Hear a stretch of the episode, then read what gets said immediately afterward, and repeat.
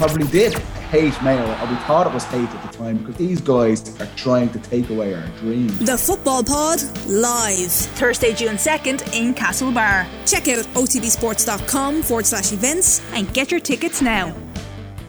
Well, it was quite the weekend for Liverpool. No better man than Mark Lawrenson to talk to you about it. Mark, good morning to you. How are you? I'm all good, thank you. What kind of a hangover do you have today, as a matter of interest? I have got a hangover, but well, how do you know I've got a hangover? Well, because it was a big weekend, and I'm sure you were celebrating. All right, yeah, I was. I'm in Mallorca now, so I was. Uh, eh, well, uh, let's let's focus on you just for a second there. Uh, totes emosh? Say again, Were you totes emosh? what's that mean? Oh, it's what the kids say when they're like, um, you know, very emotional. It's called totes emosh. All right, right. Well, yeah, as you can tell, I'm not down with the kids, so I have no idea. Um, no, I, I know I'd, I'd, I'd made the decision ages ago, so I just didn't tell anybody. Um, it was actually, I mean, they're going about 25 years, and it's actually, I think my first gig with the BBC was 31 years ago, and would you believe it was a, it was a radio game, and it was Peterborough United one, Liverpool nil, a massive shock. So um, some game to start with. Had you already finished playing when you started, or were you still playing when you were doing a bit of radio work? No, I was finished. I was finished. I think it was about, about 91 or something. No, I'd, I'd, uh, I'd, I'd already finished. So, And did you love it straight away? um, yeah, probably did. Probably did. I mean, it was. I'd had no training. They just said, "Come, come and co-commentate." I mean, it was. I mean, you know, over in Britain, it's Radio Five Live. They do all of the football, but it was Radio Two. I think in, even in those days, so they hadn't they hadn't kind of progressed to Radio Five Live at, at the time.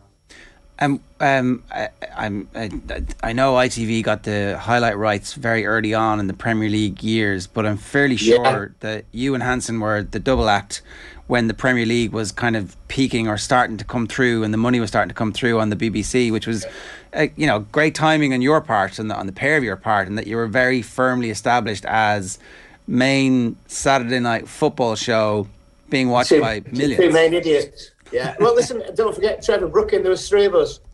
So um, I came and joined. I think Jimmy Hill basically um, finished, and then uh, it was it was Trevor Brooking and Al, and then I I was like the third person. So obviously we used to rotate and stuff. So um, yeah, no, it was a right place, right time, and I mean, as I saw from Saturday, some some of the bloody shirts I used to wear on the on the telly were, were were just mad. But hey, a fella used to write into me every week, absolutely slaughtering me every single week.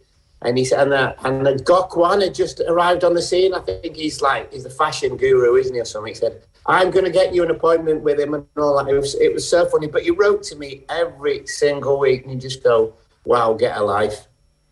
Did you ever have that appointment with Gok Wan?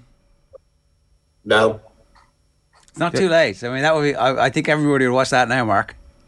No, you're all right, boys. Honestly, I'm fine. He did. he did a series How to Look Good Naked, didn't he? Yeah. Yeah. Now it's Oh, more. no. Now it's more cookery stuff, so you'll be all right. Oh, Yeah, well, well, both. Listen, I'm stuffed on both. Both complete thing. No chance. I can't cook anything. Well, listen, congratulations on a great innings. Like uh, most Thank people you. get a couple of seasons and um, and they shuffle off, but you managed to keep it going for, for that length of time. That says something. Um, It was good. It was. It was fun. It was like you know. I mean, Tony. We have, we had Tony Blair on one week and everything. He was great. Him actually, um, but uh, he couldn't remember his. I don't think was. He couldn't remember what, what his first game was. Well, he knew it was Newcastle. He couldn't remember who they played against. But I suppose we gave him a bit of uh, leeway because he was he was the prime minister at the time. He had probably more important things to think about. All right, doubt it. Uh, did you do predictions? Did you do predictions against Tony Blair? No. No. Who's the? Predict, predict, predictions have only come in in I think the last ten years or something. Who, who's the most high-profile person you've gone predicting against? Um, I think I did uh, Schwarzenegger, uh, Will Ferrell, um, quite a few of the Americans who obviously knew absolutely nothing about it. But they, they must, they must, they must, a bit like myself, they must have had a, a film or, or there's loads of music guys as well been been on there and everything. So obviously just to promote stuff, which is totally understandable. Um, but yeah, and Schwarzenegger swore at me. I think he told me to f off. as just as a bit, just as a bit of fun because he's a blue, isn't he? He's an, he's an Evertonian, but obviously they bleeped it out. The BBC being the BBC bleeped it out. So, as Um, you know, For, for anybody who missed it, you you were asked, uh, oh, what's the main difference kind of between nowadays and your time? And you talked about the teetotal footballers today, but it was different in your time. And I think the story involved a famous goalkeeper. Bruce Grobbelaar, yeah. Um, it was just it was just one of those many things. So um, I, you know, when they asked me the question, I suddenly thought, crikey, I'm, what shall I say? Because there's so many you couldn't really repeat. But he he was nuts, as everybody knows. Good goalkeeper, but he was nuts. But in those days, I think we used to go to Southampton. It'd be six hours on a coach. So as long as we drew or won, we get wine and beer on the way back. You take it from under the coach and bring it up up to the, the seats and everything. And being stupid footballers, we only had one bottle opener, and somebody. they- So we started off. We got the beer and the, and the wine, and the boys are playing cards and all those kind of things, killing the six hours and, and what have you. And the music's going, and uh, suddenly everyone's gone. Who's got the opener? So we couldn't find the opener. To this day, I don't know where it went. So they went, well, we're absolutely stuffed. We can't open the Budweisers or, or, or whatever they were. So Brucey actually said, don't worry, I'll sort it. So the first thing he did, I didn't have enough time, obviously, to ramble on on the telly on the Saturday to tell the first bit, which was he opened, he opened the, the, uh, the beer with his teeth, which I think loads of people, I've never done it, but loads of people have done it. It wasn't a great shot, you know, and we just looked at him just thought, well, he's nuts anyway. And then he, he just, his famous words were, I've got a better one than that. And we said, what are you on about? He said, I've got a better one than that. And we said, what? He said, "Watch this? So he put it, he put the beer bottle in his eye socket and twisted it. And it opened and it cut the top bit and the little bit there. And I think, and we're all looking at him thinking, oh my God, he's not really just done that. And I think it might have been Hansen, might have just went, well, you don't need your eyes, do you, the way you're playing at the moment? And like, on, on, we go, mad, absolutely bonkers. Could you imagine that now? Alisson did that on the, on a, oh my goodness me. Yeah, his peripheral vision no longer any good, which would explain some of the goals flying in from odd angles. Um, it, talk to us then about the penalty shootout. When the the game reaches that point, what's your level of confidence that it's going to be successful for Liverpool? And, and does that waver at any point through when it looks like maybe this isn't going to go their way? Yeah, absolutely. Well, it's 50-50, isn't it? I don't, I don't care who, who you play against. Any team, it's it's 50-50. and you know you don't know you don't know what your goalkeeper's going to do. He might suddenly he might this thing. I'm going to dive for every single one, or or pretend to dive, or all those kind of things. Um, so I have to say the standard of penalty taking nowadays is is really really good. And um, you know that when you look at them, the goalkeepers actually make relatively few saves. So it's your heart's in your mouth in it when when they take. I'm, I must admit, I'm delighted that Tsimikas scored because um, I know from just obviously being being around the club and, and, and working for a, the TV channel and stuff, is uh, he, they absolutely love him, and he's he's a bit nuts. He's a bit. I think he's a bit Brucey. He's a bit. He's a bit nuts. He's one. The, he's just one of those lads who's always like hyper and everything. So. Um, they, they'll all be delighted for him, certainly. And by the way, he, he can play right back or left back if you need it. And every time he comes in, he just it just looks really easy to him. I maybe it's coincidence, but it's funny that it's like the mm. off Broadway players, like it's him and the last penalty shootout, it's Caoimhín Kelleher, who Yeah. who are, are getting the praise on the day and who everybody seems really, really very happy for. Like, look, they've just won a trophy, so obviously they're going to be happy. And Yeah. and maybe we read too much into the body language and the celebration afterwards, but like that unity of purpose, that group, it does seem really very together. Yeah, well, I mean, you know, you get you get a you get a good dressing room with outstanding players, and you know you you've got trophy winning teams. As, as, it's easy as that. I mean, in the morning on Saturday, I was at, I was actually at Wembley for about ten in the morning. I mean, what's that? Nearly six hours, nearly seven hours before the game started and, and stuff. But um, Liverpool do this thing where they, they came they came to uh, to Wembley, got off the bus, and just walked around the pitch. And apparently, it's I think it's a little bit kind of stretch the legs without you know too many people around, but also a little bit of superstition. I would have thought, and they were just it was like they were just going out for a, a morning stroll. Well, well, they were going out for a morning stroll and just acclimatizing themselves with with whatever. And Um, I think obviously Klopp leads the way, and they're all laughing and joking, walking around, and all those kind of things. And you can just tell with teams when uh, when when they're all kind of in the right sort of pulling in the right direction. And, and I mean, certainly Liverpool have got that at the moment. Did you feel Liverpool played well over the course of the 120 minutes? Um, all right. I know. I did. I, I, mean, when it started, I thought, "Crikey, they're going to win three, four, or something like that." But I think that uh, I can't remember um, a cup final like that where there were so many misplaced passes. When when, when you consider the ability of the players, I just think it, it kind of petered out a little bit, and then you you get to the the, the part where it's you know you don't want to lose, do you? You don't want to be the idiot that makes a mistake, whether it's an open goal or defensively or all those kind of things. And I think in the end, and we just it, it was inevitable. It was going to, to extra time and pens basically. There wasn't that many clear cut chances, were there? No, it was obviously Luis Diaz is is the, the, the main threat throughout the game. That looks like the, the person that can do the most amount of damage to Chelsea mm. anyway. And like I mean, mm. we've spoken to you in, in the past about just what an incredible signing he's been, but it does seem that he, he's. I know Salah's off the pitch, but it does seem almost at this point that he's he, he's Liverpool's most potent threat when Salah's yeah. out. And if like we don't know what the Salah the, the length of that uh, absence is going to be. But maybe for, for Southampton tomorrow night, maybe for this weekend, Diaz is the person you're putting all your hopes on in that attack. Yeah, I don't. I, don't, I somehow don't think that Salah or Van Dijk will play tomorrow uh, at Southampton because you wouldn't. I, I, don't think what they've got is serious, and, and, probably if it was a Champions League final tomorrow, they'd be playing. Well, not probably, absolutely certainly, but I, I wouldn't mind betting Klopp might just leave them out because obviously, you know, he can he can go with the Konate and uh, Matip partnership, and anyone else can come in and play obviously instead of Mallard, uh, um, instead of uh, Salah. So, yeah, I would. But you know, I just heard I just heard you say before. I mean, they would still have a team good enough to beat Southampton. I would have thought, and if they don't, well, they don't. It's, it's interesting that you say that if there was a Champions League final tomorrow, they would definitely play because I don't know, just again, we, we don't know what the full extent of the injury is, but it just kind of yeah. feels a little bit reminiscent maybe of 2019 and obviously Tottenham being without their main attacker for that final. And in hindsight, maybe Pochettino wouldn't have started Harry Kane uh, in hindsight. Again, this is possibly a very, very yeah. different situation, but is there anything in that about, uh, you know, that, that kind of that recent example of, uh, you know, putting a, a reputation before a player's actual fitness?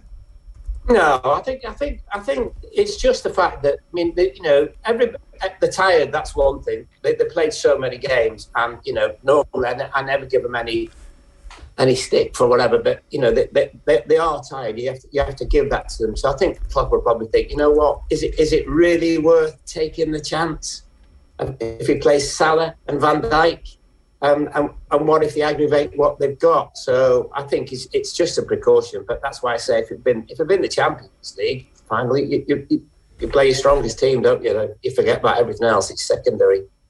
Um, I, I also think that there's a difference this year in picking a player who you have a doubt about in the final, and that you've got five subs to use. So, like, you know, if if they do have to go off injured, you can use the full range of your squad, and so like it, it's worth that risk when we're talking about those players. If it was kind of a an average player in your team, you'd be like, well, I'm going to replace him with an average player, but we're talking about like the best striker in the world and the best centre back in the world, so you got to pick them. Yeah, yeah, yeah, yeah. So um, you know that, as you say, the beauty of the five subs, etc. And, and and I mean, Klopp's talked about this lots, but this I I would say in all my time that I've what 81 I joined Liverpool, and all that time since, this is definitely the best squad the club's ever had in terms of strength of depth. I mean, they've two players for virtually every position. And um, before you shout at me, I mean, Joe, Joe Gomez can play right back instead of Trent. Obviously, wouldn't be quite the same, but he's, he's you know he's still a very very good player. And everywhere you look, of course, Tsimikas could play right back as well if you needed him to. So,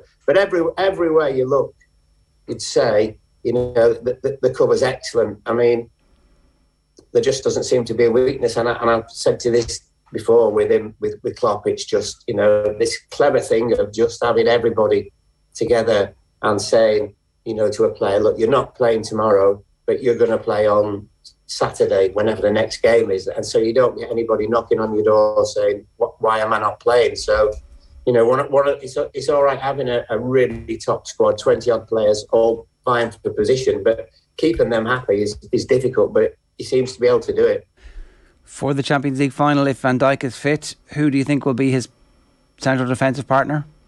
Well, you see, I'm I'm I'm Matip, but um, it's looking like Konate. Konate seems to play in the cup games, seems to play uh, in Europe. So, and he's just he's got better and better and better. I just think my my thing with with Matip is that I just think he gives you a little bit extra. He gives you everything that uh, gives you, but he'll come out with the ball and it, and he will sort of engage midfield players, certainly the the uh, Madrid midfield players. And I just think you know it makes it a little bit easy for your midfield players because a little bit more space because they're drawn to this guy who's coming through the middle and and and, and you know dribbling. So that's that's the thing. But, but listen, it's um, it's there's not not a big difference between the two of them. It was nearly the perfect weekend when West Ham were 2 0 up against City. yeah. If they could just have seen that through, then it would have been um, ball game back on. So, uh, Riyad Mahrez ends up missing the penalty that would really have won the league for City, uh, you know, um, in all yeah, but name. He's done it. He's got, he's got previous, hasn't he? He does. He, he he's also been, I think, a big game performer for them. Um, yeah. Somewhat underrated in that galaxy of stars, but is it important? Is that is that your point important? I mean, it certainly keeps Liverpool dreaming. Yeah, I just it keeps keeps them dreaming, but I don't. I mean, I think we all expect City to win, and um, and even though as you said before that you'd expect that Liverpool would win it at Southampton, even missing some of the top players, you, you just never ever know, dear. And I, and I and I as I said to you before, I never really give people that, you know, oh, we're tired, we're tired, and all those kind of things. But they, they actually, the last few games, they've looked a bit leggy.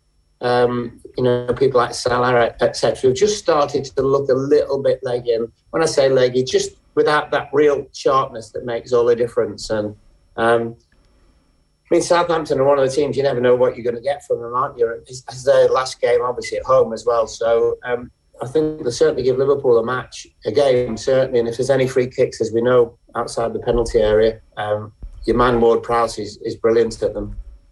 Unless it's 9 0, in which case we're, we're you know, we're, they're due they're due a 9 0 this season. Yeah, they haven't got one. I, I, I, I did the 9 0 at Old Trafford uh, last year. Um, yeah, they probably are, but um, they've got a good manager, actually. I think he's a good manager, Hasenhüttl. Is there anything you saw in Manchester City's performance yesterday that would give Liverpool hope? No. no. no. Let, us just go no. Okay. Let's, let's, but let's, like, they were 2 0 down. I think you're right, though, right? And so I think. 2 0 down, but they come back. Yeah. yeah. And should have won it. You know, I mean, and, and, and, and, they've, got, they've got no defenders, haven't they? So, but I mean, well, and, and uh, so you say that, but they, they'd Aké on the bench, right? And I actually think that like uh, he gets a bit of a free pass for the building of the squad. The, the depth on the bench wasn't good enough against Real Madrid. There were a lot of kids on the bench, and sure, this is the whole point of having the world's greatest academy of all time, apparently, and investing all that money yeah. in, in the coaching and, and buying all the best young players in the world to come to the Man City academy. But they still were young players who had no experience. And again, so he, he had Fernandinho, who's leaving at the end of the season as a centre back yesterday, with Aké, who we keep getting told is is ready to step up but isn't trusted. I, I just think that sometimes Pep, because he's Pep, gets forgiven any of the errors where the squad isn't yeah. good enough. I uh, know he does. He does. I mean, Aké's Aké's a decent player, but he's not he's not top, is he? So, Fern, how old's Fernandinho? Is he nearly? He's nearly forty soon, isn't he? But if you really, if you really think about it, is that if, if you play against Manchester City, um, for most teams, you probably get 30% of the possession. So if you think about that, then you have to score. You have to score with your 30% possession because they, they will have 70, they will have the ball. And generally, you, you know, you're all like, it's four, five, one, you sat in there and, you know, you make, you're trying to make it really, really difficult for them. So, um, but no, I just think the fact fact they were 2 0 down and they come back, I wasn't surprised by that because they're, they're just such an outstanding team. And Steven Gerrard and Philip Coutinho won't be able to do enough between them to get a point for Aston Villa on the final day of the nah. season.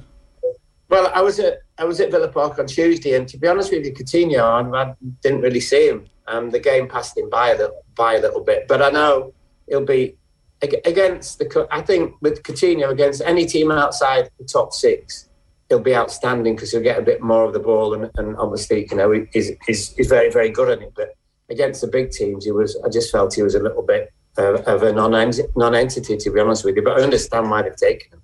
Yeah, and they've ended up getting a reasonable deal for him in the end. Um, yeah. Just a quick word on the on the relegation situation because it looked like at various stages we knew what was going to happen. You know, yeah. eight weeks ago we would have said Norwich, Watford, and Burnley are going down, and then Burnley went on their run and uh, looked like they were getting themselves out of trouble because Leeds were in free fall. And then at the weekend, Leeds just managed somehow to dig something out and now have a point advantage over Burnley, who play Villa uh, midweek before the um, final game of the season. So. Um, and Everton, of course, look like they were going to be okay because they've only got yeah. they've only got Brentford. Just don't get just don't get a man sent off in the first half against Brentford. You should be okay. And um, I don't know. All of a sudden, it's right all in the melting pot again. Yeah. Um, well, I mean, I, I just thought Leeds Leeds were, going to go uh, laterally because they're playing angry, and you, you can't play football you know, you can't play angry football. It, it, it doesn't work for you. And I mean, you know, if you if you look at uh, is it Ayling's sending off uh, James was it got sent got sent off as well, and you, you look at them and you just kind of think, well, they've, like, they've got that wild look in their eyes. But I didn't I didn't see um, yesterday. I hadn't realised for a, for a long time. I just thought obviously we're getting beat by Brighton. I thought just stay at one 0 So that mean that that uh, last minute equaliser was, was a breath of fresh air for them, but it's it's one of them, it? I mean, they could they could all go, um, as in anyone from the from those teams could go. And I somehow, I somehow once once Burnley stopped the run, I kind of thought, hmm, I wonder, I wondered, I wonder now if actually, you know, it's leveled off a little bit, and, and, and they might just go. But don't don't Burnley have Newcastle last game at home? Is that right? I'll tell you exactly now. Burnley. I think so. I mean, yeah. Newcastle playing tonight, but I think, and you know, if you were told beat Newcastle at home, excuse me, last game and you stay up, um, that that would be somewhat of an incentive, would it not? Yeah. So look, I guess it's the any of those teams at this stage could still get sucked yeah. into it, and it's hard to yeah. make any one of them favourites under the circumstances because.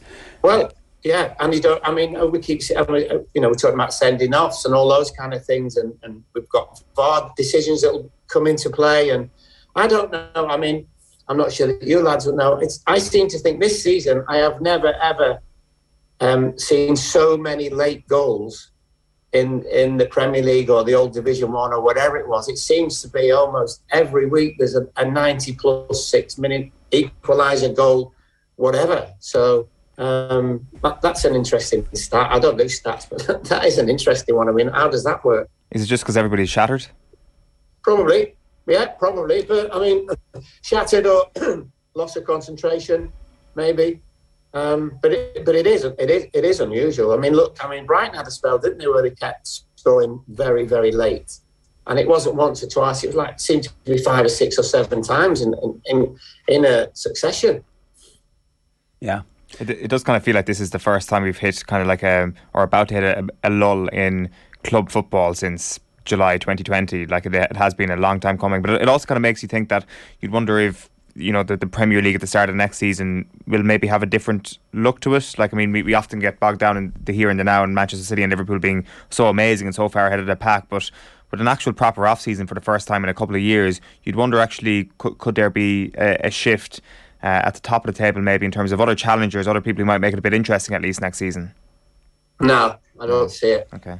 I really, I really don't see it because, I mean, I think they need too many, too many players. The teams you're talking about, so we're talking what Man United, Chelsea, Arsenal, Tottenham, aren't we? Basically, um, I don't. And too early for Newcastle, although they will improve. But it's going to take them a while to get anywhere near. So, no, I, I, I, I don't really see that. And I mean, you know, talked about the depth and the quality in, in Liverpool's squad.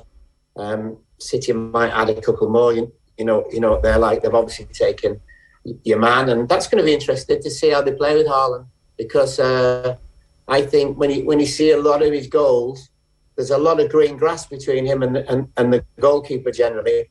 Um, City don't really play that way. They have so much possession and they play little rinky-dink passes, don't they, in and around the penalty area. So um, that's going to be interesting um, to see see what he does. I mean, he's he's going to score goals because he, he can and he's a beast. But be interesting to see how, how how they cope with him and he copes with them, and especially with with Guardiola, as you say, um, sometimes does make the odd strange decision in terms of selection. What's the ceiling for Conte Spurs if he's got an actual off season to work with? Then Champions League football, if they get there with a squad that's already pretty strong, like I presume they'll be looking at Chelsea at least, saying we can be better than you next season. Yeah, I would think so. And obviously Arsenal also. Arsenal still a bit skittish, aren't they? As, as we know, and, and and Tottenham can be. But um, I'm told I'm told that uh, the players actually re- really really like Conte. Um, and there doesn't seem to be anybody anybody that doesn't, and they, they really believe in him. So the problem's going to be what the chief executive is going to give Conte in terms of money to buy players and bring them in, isn't it? That's yeah. that's that, that's always the thing at Tottenham. And and whether or not he'll be there, um, so it's going to be very Conte. Yeah, I think I think I think he'll be there. I, th- I think I actually get the impression that he's, he's grown to like it. I think maybe when he did he did he only sign for I don't know eighteen months or 18 something? months, yeah, I think so. Right. So um, I I think I think he's grown to like it. I think when he first signed, I was a little bit like he's thinking, well, I'll do this for a while, and then if something else crops up, off off I go. But um, and I don't think it's easy working with with Daniel Levy, but um, they must have some kind of relationship. And I think the head of recruitment is Italian, is he not? Yeah. So there's a there's a buffer there between Conte and and, uh, and Daniel Levy. I just think sometimes Conte says things just to see what reaction he gets from upstairs, and I think that's the other thing at football clubs nowadays for managers is is you got to you got to manage the team, but you've got to manage upwards as well. That's all part and parcel of it. And I know that uh, Fergie said many many years ago to, to anybody who would listen that was managing in the Premier League. He was saying to them, when you do your press conference on the day before a game he said, that's when you get out what you want to get out. He said, because that's your big chance. You know, somebody asks you the question. So, um, and you know, it's not it's not just getting your team to play every week and, and win games. It's it's the whole kabang shebang in terms of dealing with everybody. Everybody. I mean, God, these fellas must be so ha- harassed all the time because somebody wants a piece of them. Well, listen, uh, Mark, I hope you enjoy however long you're in Mallorca, and uh, we'll see you again real soon. Cheers. Yeah, I'm back. I'm back Friday. There's no peace for the wicked. There you go. Nice one. Congratulations on a great career, by the way, too. Thank you. It's Mark Lawrenson who gives us the sauce this morning. Uh, what do you feel about Arsenal? You're obviously you're there the opposite of a lucky charm. You you go and they get absolutely annihilated in the does anybody, derby. Does anybody think that they're going to get three points tonight? At I would lo- look. I'll be straight up, Jar. I would absolutely. I'll go full Kevin Keegan here. I'd absolutely love it I would love it if Tottenham didn't get top four at this point. It would be so unbelievably funny if after last Thursday night Tottenham actually didn't get top four after the poxy penalty they got yesterday that they didn't get top four. It wouldn't it, like you have to accept that would be hilarious. That would be way funnier than Arsenal's implosion, and I accept that. Uh, other, I accept that Arsenal imploding is funny for people that aren't me, but but, I, but, but they were rubbish, and they have got really good since they made big changes in the middle of the season. So it's not. I, I don't expect if Conte manages to get them top four, that's a great achievement.